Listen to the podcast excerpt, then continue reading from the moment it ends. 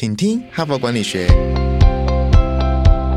在这里，我们希望用轻松无负担的方式与你分享最新管理新知，打造属于你的哈佛 DNA。我是节目主持人杨玛丽 Mary。各位听众，大家好，欢迎来到本周的请听哈佛管理学。那现在呢，哇，时间过得好快，二零二三年都快要截止了啊！现在已经二零二三年的十二月了。那么大家都知道嘛，过去几年来，我们真的是啊，面临很多内外哈不确定的因素夹击哈，一波接一波。先是五年前的中美贸易战哈，那时候大家都措手不及哈，带动了一个新的全球的保护主义，新的地缘政治的。的兴起哈，所以所有的企业界人呢都非常的苦恼，要应变这个变化，包括整个供应链都必须要重整。那么更不用说从二零二零年开始的全球的这个疫情，新冠疫情呢，全球真的是锁国了三年哦。所以呢，过去几年来，我们都觉得好像世事难料，不知道是意外先来还是明天先来哈，因为充满了很多的不确定性。那眼看呢，二零二四即将来啊，那大家各界的预测也是认为说一样哦，人类现在就有太多的风险啊，有些是你未知的，有些当然是你已知的哈，你必须要预防。比如说现在新地缘政治已经呃是一个已知的风险，那企业呢还要随时观察它的最新的发展以及它对我们可能的影响，或者是现在有十二月的啊，这个全球气候高峰会十二月刚好在杜拜举办，呃，这个气候的风险以及人类。为了因应气候变迁而产生了一大堆新的贸易的措施，或者是要节能减碳，或者是能源的改变，哈，那这也帮我们的很多的企业呢创造了很多的机会。当然呢，也有很多很多的危机，哈，很多很多的新的挑战，我们必须要因应，哈。所以各种大大小小，从国际一直到国内，或者是我们小范围的风险，或者是全球的风险，哈，有些是已知啊，有些是未知。像我刚刚讲的，都是已知。然后未知我们也不知道嘛，所以不知道接下来有什么未知的风险哈，所以应付这个风险的能力，掌握风险的能力，就变成是越来越重要的一个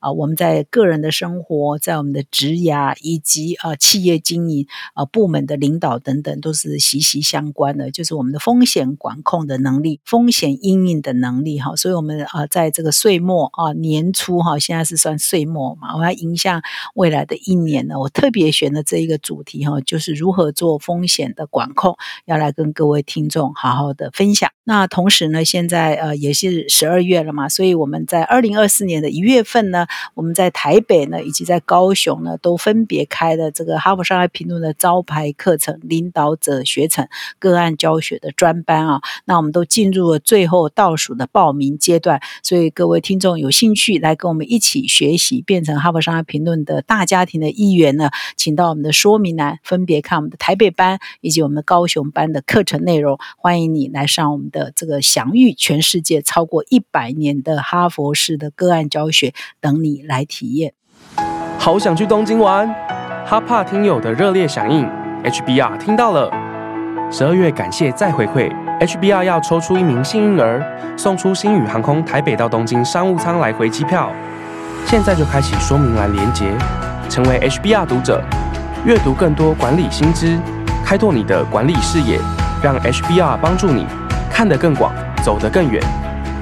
现在订阅纸本杂志或是数位版一年，就可以获得一次抽奖机会。同时订阅纸本杂志加数位版，不仅订阅价格更优惠，还可以获得两次抽奖机会。搭上星宇航空台北到东京商务舱的幸运儿，可能就是你。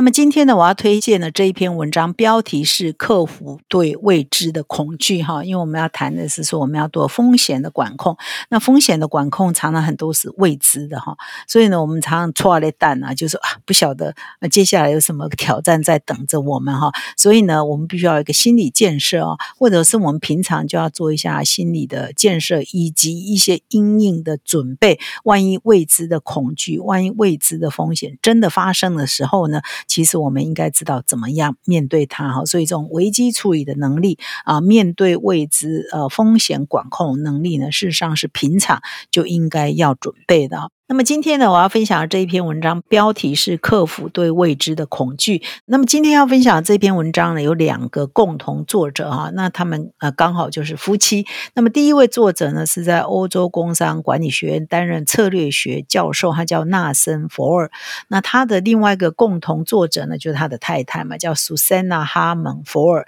那他们两位呢，应该就是常常有一起合作做研究啊，或者是出版书籍。事实上，在去年呢，他们两个呢。也有哈佛商业评论呢出版的一本书，叫做《不确定的优点》哈。那他们呢也偶尔呢也会在哈佛商业评论上发表文章。那今天呢我就来分享他谈的这个克服对未知的恐惧的一些重点哈。那这篇文章呢一开头呢，这两位共同作者就点出来，就是说我们通常呢都非常害怕不确定性哦。你觉得很害怕，就是我们好不容易呃一个正常在做事，或者按照我们的按部就班在规划事。呢，哎，可能突然间出现一个意外，或者一个不可控的因素，或者一个出现一个风险，哎，那就带来很多的不确定性，或者我们原来在做的事情可能就要被打断，或者是完全要重来哈，所以我们都非常非常害怕呃出现不确定性或出现未知的风险。但是他常常说，未知的风险常常就伴随着一个新的可能性而来哈，就是说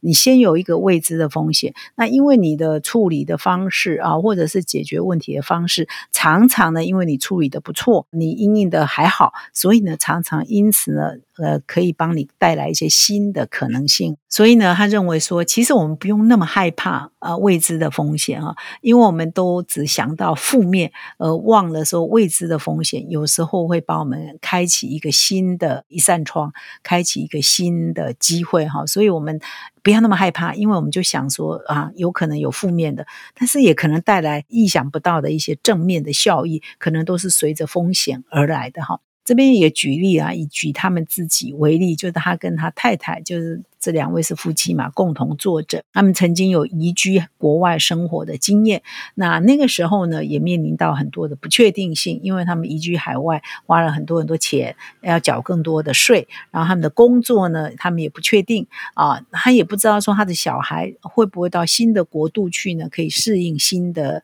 文化。或者是新的学校以及语言啊，可能也有新的挑战。到一个新的国家，当地也有当地的语言嘛，哈。但是呢，这个不确定性呢，呃，他们呢就克服的还不错。所以他们移民了七年之后呢，诶，他们就展开了一个完全他们以前七年前在移民之前完全想不到的新的可能性就发生了哈。所以他这篇文章是没有具体讲他们到底是从哪里移民到哪里哈。不过他就举这个例子，就是说他们也曾经面临到这个。风险，而且他们也还没去那个国家嘛，所以他们也不知道他们会遇到什么，他也不知道他的小孩会不会适应学校的生活，他也不知道说他的新工作会不会他也可以习惯，会不会有未来性等等啊。但是七年之后，他们终于觉得当初的那个挑战是给他们带来更丰硕的成果哈，所以他就说，我们面对危险呢，有时候我们不要只看负面，我们还要看到呃它正面的效益会有哪些，所以这是一个正确的心理建设。那同时呢，他也提到说，诶，他们长期在过去十年来呢，他们不断的在研究很多啊，面对挑战的创新者跟面对挑战的变革者啊，针对这些人做了蛮多的访谈啊、研究啊、呃调研啊等等，所以他们就提出来说，诶，我们要怎么样有效的啊做风险管控，来处理这个未知的风险以及不确定性的，事实上是有四个原则可以协助呃我们做到哈。那么以下呢，他谈这个四个原则，其实都谈的还蛮仔细的哈，所以我打算呢用两天来分享他这个四个原则哈，来跟各位听众，你要听得仔细一点，我觉得这都还蛮浅显易懂，而且都有一些实际的案例可以跟各位听众来做分享。第一个原则呢，他特别提到说，你要改变你思考的心态跟观点，重新架构你自己的状况。这个有一点延续我刚刚上面讲了，就是说你不要老是只想到负面啊。想到缺点，你也可能说，哎，优点可能又有什么哈？我们面对风险的优点可能又有什么哈？那这边也提到一个蛮有趣的心理学的实验呢哈，就是我们大部分的人都会避免呃有损失哈。那对于获得呢，哎，就比较如果把损失跟获得呢放在一起呢，哎，我们就会很害怕损失，那比较不会那么在意说，哎，会不会 extra 哈得到哪些获得哈？我记得我以前的 Parkes 节目也有曾经做过这样的分享，就是说，如果你你告诉一个人，事实上两件事情是一模一样，你跟他说你这样做，你可以赚一百块，跟另外一种说法是你如果不这样做啊，你就会损失一百块。那事实上这两件事情讲的是一模一样，但是呢，你跟他说你会损失一百块，人呢，他就会按照你的指示去做。但是你跟他说啊，你这样做就可以多拿一百块哦，就可以赚到一百块，大家比较不受吸引，所以大家比较害怕失去，比较不那么在乎说要多得哈。所以这里也是一样啊，就是我们一直在强调我们会失去什么，而忘了去强调我们会获得什么。所以呢，他这边就建议说，我们就要改变这个心态哈，我们不要那么害怕说他的缺点，反而我们要聚焦在我们的优点，因为事实上这两件事情得与失是一体的两面嘛。你老是在看失，你就忘了得嘛。所以我们要改变我们的心态，跟我们看事情的角度，重新架构我们的情况，就是你多看得哦，不要多看失哈。那这里呢，蛮有趣的，还提到一个观念，哎，我记得我们上个礼拜哎也有提到这个观念啊，就是。呃，放大哦，或者是扩大我们的专业影响力的一个境界，就是说，我们要把我们的职场，把我们的职涯。我们的人生当做是一个无限赛局哈，各位听众如果常听我们节目，应该知道上礼拜四我才有介绍这个哈，就是在讲说呃，在纽约大学有一个教授叫詹姆斯凯斯，他在一九八零年代就提出了有限赛局跟无限赛局的呃观点哈。那有限赛局呢，事实上指的都是我们现在日常生活跟我们日常工作都在拼短暂的短期的输赢啊。我这个业业绩要达标，我这一个比赛我要赢过他，我这个就是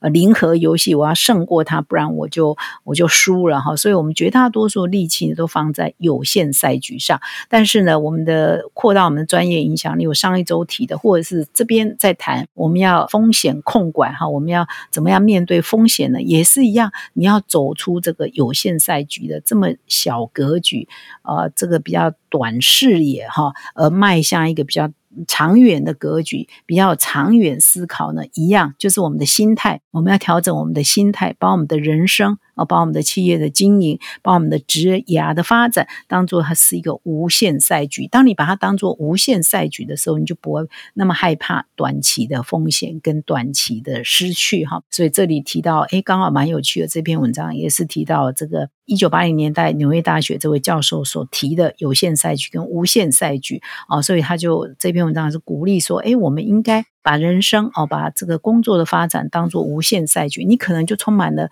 风险。啊，本身就可能有很多崭新的元素嘛，可能会给我们带来一个新的视野。那这边也举了一个蛮有趣的例子哦，一个很有名的公司啊，各位听众应该知道，我们台湾的街头啊，百货公司也常常有这一家店叫 Patagonia，它是全世界啊非常成功、很有名的这个户外服装品牌啊，所以台湾我在台北市看到蛮多地方都有它的门市哈。那么这一位创办人呢，叫做伊凡。呃，修纳的，他事实上呢就被这篇文章的作者列为他是一个无限赛局的参与者哈，那蛮有趣的。他就他从小呢是一个逃学的孩子哈，他成绩很差，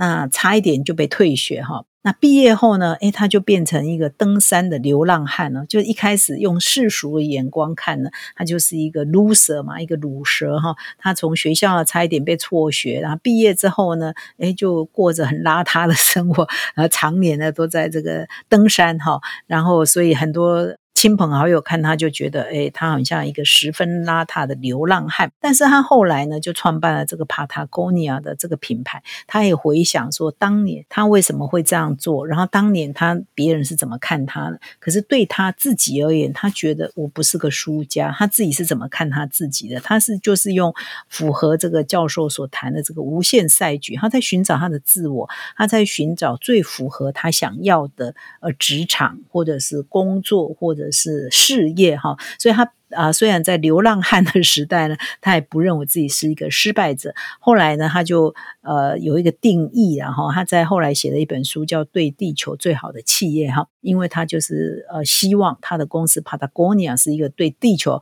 很好的一家公司哈。他在很年轻的时候就发现说，我必须自己发明自己的赛道哈，自己发明自己的赛局，走我自己想走的路，这一条路跟别人竞争毫无关系，跟别人做的好。坏毫无关系，跟我要赢过别人毫无关系，因为我只有走我自己的路啊，自己开出一条赛局，自己开出一条赛道，我才是永远的赢家哈！我不用跟别人比啊，我就是跟我自己比，所以他就坚持做他自己。所以后来呢，他就是一个非常环保。啊，非常热爱地球，一个非常落实啊环境保护跟 ESG 的这一家企业，所以他后来用的，比如说他是一个服装品牌，他用的强调用的很多有机棉，然后呢做回收。所以呢，现在呢，如果在谈说全世界啊最 ESG 啊最有机环保啊最绿色企业啊循环永续啊哪些企业很符合这个原则？Patagonia 啊常常被列入其中。哈佛商业评论也偶尔呢三不五时有对这一家企业的